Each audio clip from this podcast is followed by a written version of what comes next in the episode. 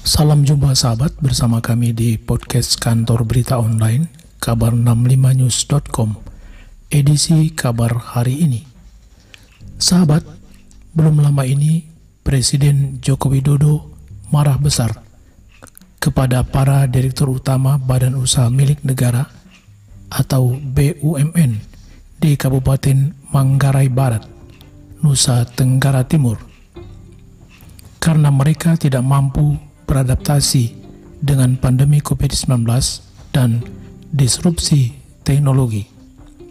Karena itu, Jokowi minta kepada Menteri BUMN Erick Thohir agar tidak lagi memberikan perlindungan terhadap BUMN yang sering dilindungi pemerintah melalui penyertaan modal negara. Sesuai yang sebetulnya sudah saya perintahkan tujuh tahun yang lalu untuk secepatnya menggabungkan, mengkonsolidasikan, mereorganisasi dari BUMN BUMN kita yang menurut saya saat itu sangat terlalu banyak. Dan tadi sudah disampaikan oleh Pak Menteri BUMN ada 108, sekarang sudah turun menjadi 41. Ini sebuah fondasi yang sangat baik, kemudian diklasterkan, itu juga baik. Yang paling penting ke depan yang ingin kita bangun ini adalah nilai-nilai.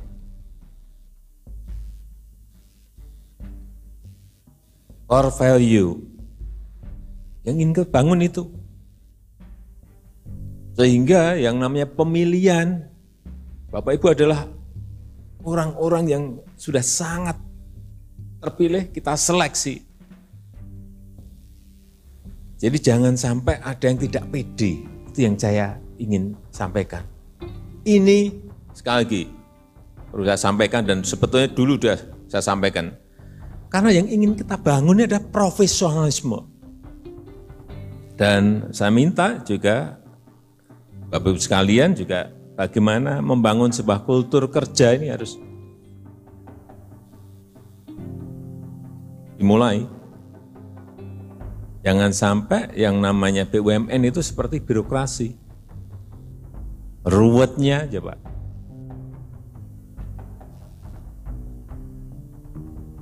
Bapak Ibu bisa membayangkan mau izin yang namanya pembangkit listrik itu 259 izin.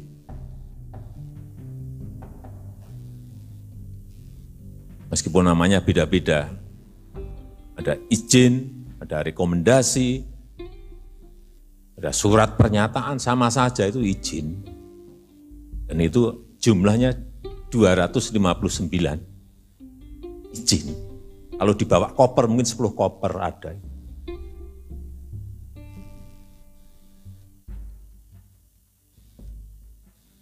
Dan waktu yang diperlukan bisa mencari izin itu bisa tiga tahun, empat tahun, lima tahun, enam tahun, tujuh tahun, ada yang tujuh tahun ngadu ke saya.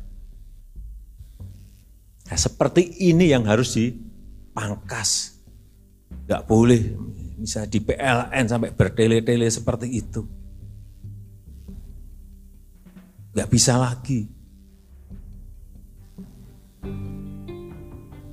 Nah, siapa yang mau invest kalau berbelit-belit seperti itu. Sudah di kementeriannya berbelit-belit, di daerahnya berbelit, masuk ke BUMN-nya berbelit-belit lagi. Lari semua.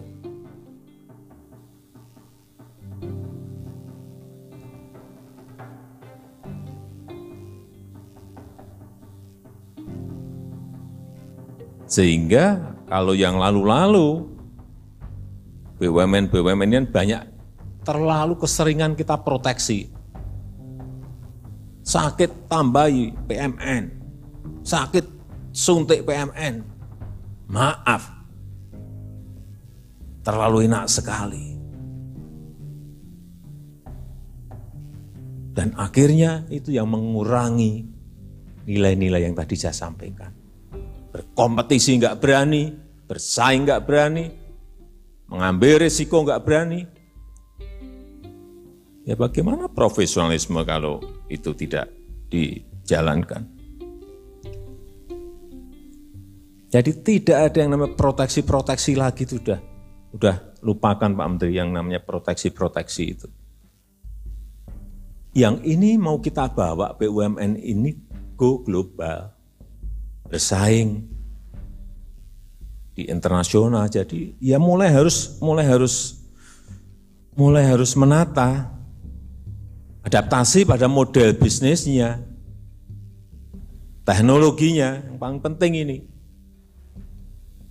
Dunia sudah kayak gini, revolusi industri 4.0,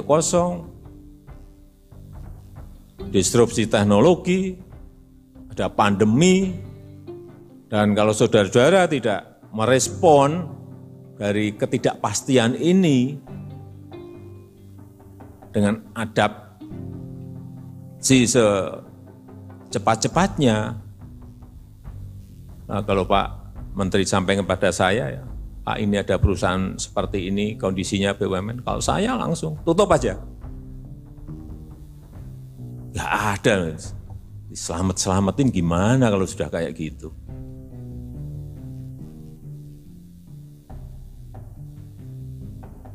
Dan Bapak Ibu semuanya sekali lagi ini sudah terpilih, terseleksi, pintar-pintar saya, saya enggak ingin ngajari yang namanya manajemen, Bapak Ibu jauh lebih jago.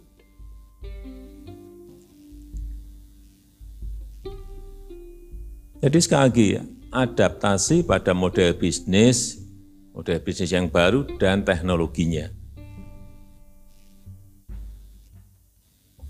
Ada yang sudah masuk ke sana, sudah cepat mengadaptasi. Saya lihat perbankan, bank-banknya, saya lihat sudah mulai masuk ke sana ya. Telkom, Telkomsel ya sudah saya lihat, tapi yang lain belum. Maaf, yang infrastruktur, BUMN infrastruktur, BUMN transportasi, belum.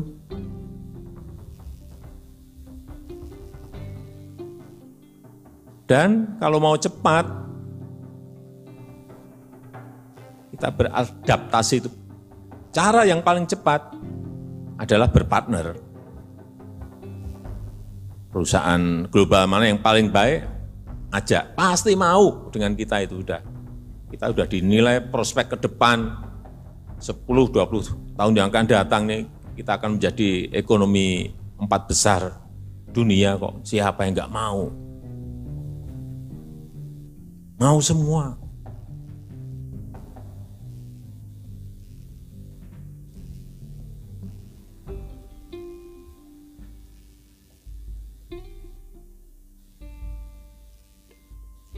Jadi sekali lagi Tadi sudah disampaikan oleh Pak Menteri,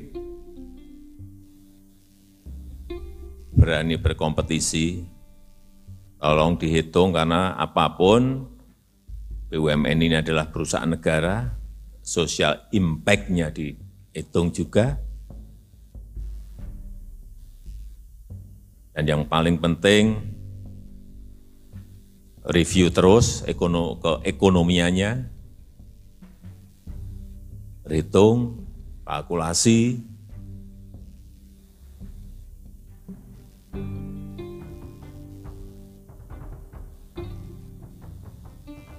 sehingga kita bisa tahu pertumbuhan ke depan itu akan seperti apa.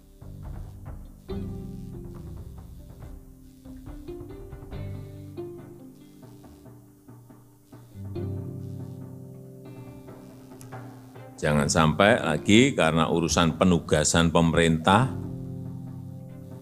saya bisa menugaskan, memberikan penugasan, ini penugasan bangun jalan tol. Tapi ya dihitung dong. Ada kalkulasinya. Dan diberitahu kalau Pak ini IRR-nya, internal rate of return-nya sekian. Berarti kami memerlukan suntikan dari APBN sekian.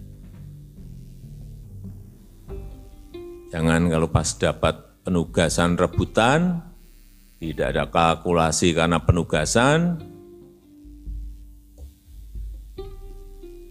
kemudian ngambil pinjaman jangka pendek, pada infrastruktur itu untuk jangka panjang, udah nggak ketemu. Itu tugas saudara-saudara untuk ngitung kalau ada penugasan itu. Kalau nggak logis, bagaimana dibuat logis tapi dengan kalkulasi. Ini yang kultur yang dulu-dulu tinggalkan lah, udah tinggal.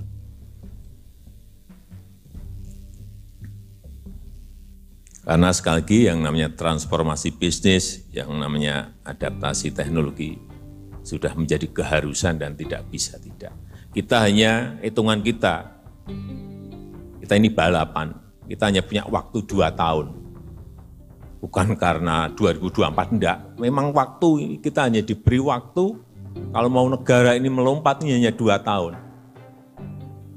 Bagaimana menyiapkan SDM-nya, menyiapkan ekosistemnya, kemudian masuk ke teknologinya, adaptasi teknologinya, ya baru kita bisa negara ini melompat. Dan kita harus puntang-panting untuk itu. mana yang perlu disuntik, mana yang perlu diinjeksi agar ini bisa melompat, cepat beradaptasi, yaitu tugas dari kita semua seperti itu. Di sama untuk BUMN yang berkaitan dengan pangan, yang berkaitan dengan kesehatan, yang berkaitan dengan energi.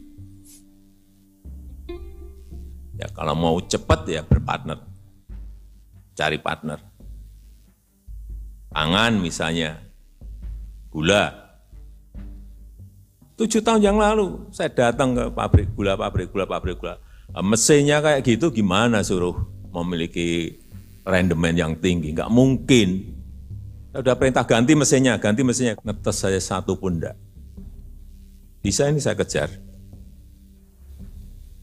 Kalau caranya seperti itu diulang-ulang.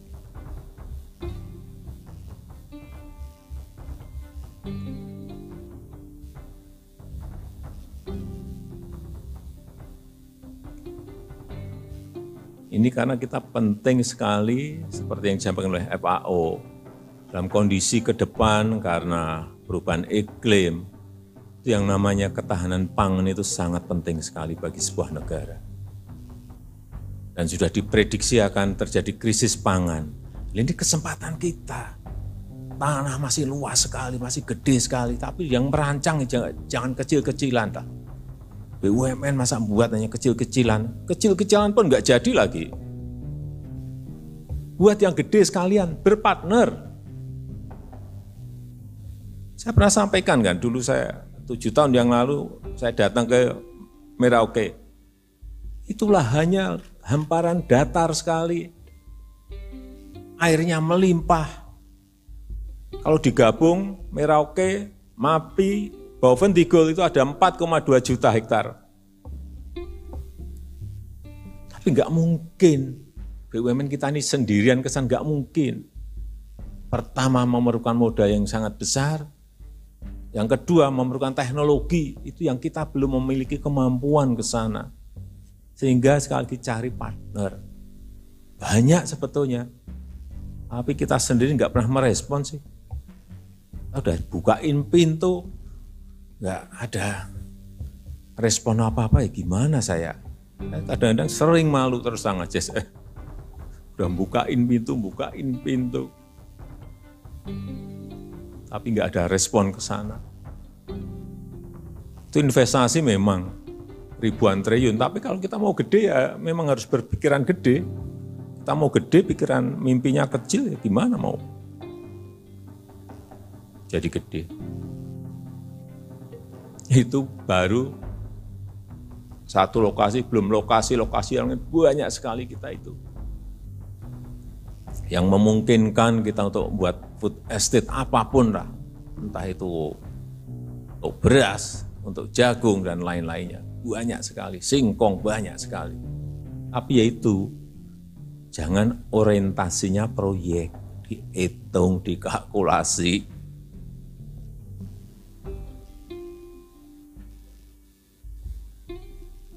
Ketahanan kesehatan ke depan juga ini sangat penting sekali dah dengan pandemi yang kita hadapi sekarang ini mau tidak mau infrastruktur kesehatan kita, fasilitas kesehatan kita harus kita benahi total. Kelihatan sekarang kekurangannya di sebelah mana. Kelihatan sekali kurang semuanya. Ini yang paling cepat melakukan mereform BUMN yang urusannya dengan kesehatan. Bukain Bangladesh, bukain ke India, data pun sendiri, Perdana Menteri Narendra Modi, di sini nggak merespon gimana.